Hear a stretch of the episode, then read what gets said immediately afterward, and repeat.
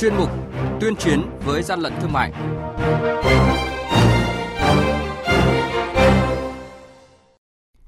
Thưa quý thính giả, quản lý thị trường tăng cường công tác kiểm soát thị trường, chống đầu cơ, găm hàng tăng giá vùng dịch.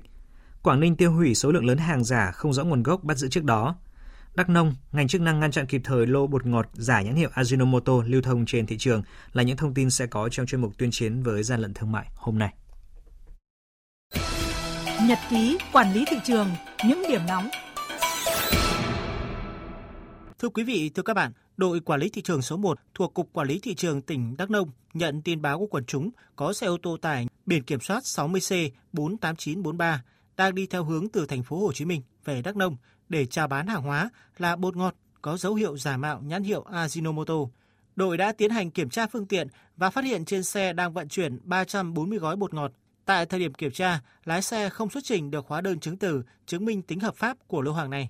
Đội quản lý thị trường số 4 thuộc Cục Quản lý Thị trường tỉnh Quảng Ninh phối hợp với các ban ngành chức năng liên quan vừa tiến hành tiêu hủy tổng số gần 1.300 đơn vị sản phẩm là hàng giả, không rõ nguồn gốc xuất xứ, bị các lực lượng bắt giữ trước đó. Cụ thể số hàng bị tiêu hủy gồm các loại đồng hồ, kính mắt, mỹ phẩm, túi sách giả mạo các nhãn hiệu. Tổng trị giá hàng tiêu hủy là trên 500 triệu đồng. Hàng nhái, hàng giả, hậu quả khôn lường.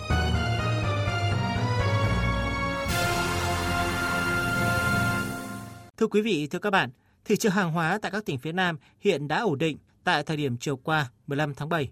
Cục Quản lý thị trường các tỉnh thành phố hiện đang tập trung tăng cường kiểm tra, kiểm soát, chống đầu cơ, găm hàng tăng giá, hàng hóa thiết yếu. Nhìn lại thị trường thành phố Hồ Chí Minh mấy ngày qua, khi có tin đồn thành phố sẽ bị phong tỏa nên đã có tình trạng người dân đổ xô đến các siêu thị để mua hàng hóa, lương thực thực phẩm thiết yếu. Việc cung ứng hàng hóa có lúc có nơi rất căng thẳng. Nhiều siêu thị phát phiếu hẹn giờ đến mua hàng do số người có nhu cầu vào siêu thị quá đông. Đã xuất hiện tình trạng một số hộ dân bán các loại rau củ quả, trứng với giá cao hơn siêu thị 30 đến 50%, không loại trừ nguồn hàng này mua từ siêu thị. Ngay sau khi lãnh đạo thành phố bác bỏ tin đồn, ngày hôm qua 15 tháng 7 đã không còn hiện tượng người dân đổ xô đi mua hàng hóa. Ông Trương Văn Ba, cục trưởng cục quản lý thị trường thành phố Hồ Chí Minh cho biết. Và quản lý thị trường cũng phối hợp với các sở ban ngành để thực hiện những chủ trương phòng chống dịch của thành phố Hồ Chí Minh để tiến hành kiểm tra kiểm soát thị trường tuyệt đối không thể xảy ra cái tình trạng găm hàng đầu cơ bán phá giá tăng giá nhất là những mặt hàng liên quan đến công tác phòng chống dịch mặt hàng phẩm Tại các tỉnh, thành phố khác, do tâm lý lo sợ dịch bệnh, người dân mua hàng thực phẩm rất nhiều. Các nhà bán lẻ, siêu thị đều tăng hàng cung ứng dự trữ nên đáp ứng được nhu cầu tiêu dùng, giá ổn định. Tại các chợ truyền thống, lượng mua cũng tăng nhưng hàng hóa dồi dào. Giá trứng, các loại thịt, rau, củ quả tăng nhẹ.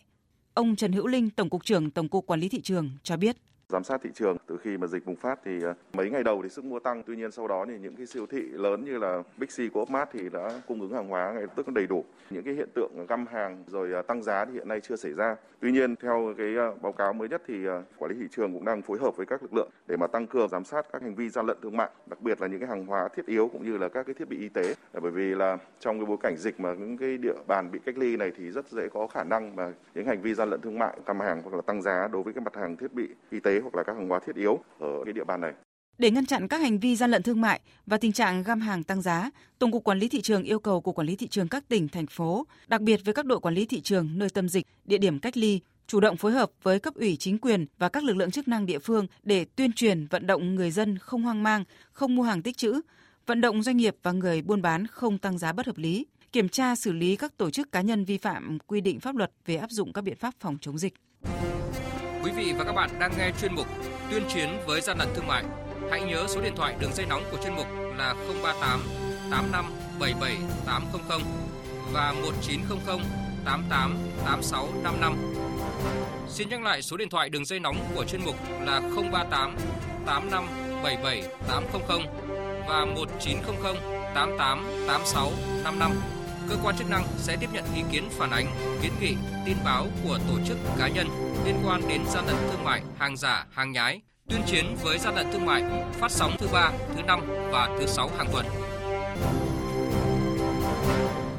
Thưa quý vị và các bạn, gần 1.300 sản phẩm mỹ phẩm do nước ngoài sản xuất không có hóa đơn chứng từ kèm theo đang trên đường tiêu thụ vừa bị lực lượng quản lý thị trường Lạng Sơn tạm giữ. Mới đây, đội quản lý thị trường số 6 thuộc Cục Quản lý Thị trường tỉnh Lạng Sơn chủ trì phối hợp với các lực lượng chức năng phát hiện ô tô tải biển kiểm soát 89C09341 có dấu hiệu vận chuyển hàng hóa vi phạm. Tiến hành kiểm tra, lực lượng chức năng phát hiện trên xe đang vận chuyển 23 mặt hàng với gần 1.300 đơn vị sản phẩm là mỹ phẩm các loại có nguồn gốc sản xuất ngoài Việt Nam.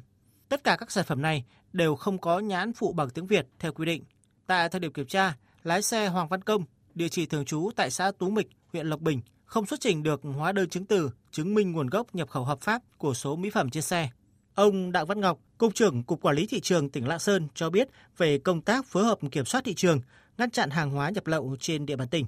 Các cái đối tượng này thì họ thường lợi dụng dịch để vận chuyển cái hàng hóa nhập lậu từ khu vực biên giới vào trong nội địa. Chúng tôi đã tham mưu cho ban chỉ đạo ban chính tỉnh chỉ đạo các lực lượng chức năng thiên tuyến biên giới tăng cường kiểm tra kiểm soát, đặc biệt là kiểm soát chặt chẽ cái hoạt động xuất nhập khẩu để ngăn chặn cái hàng hóa vi phạm.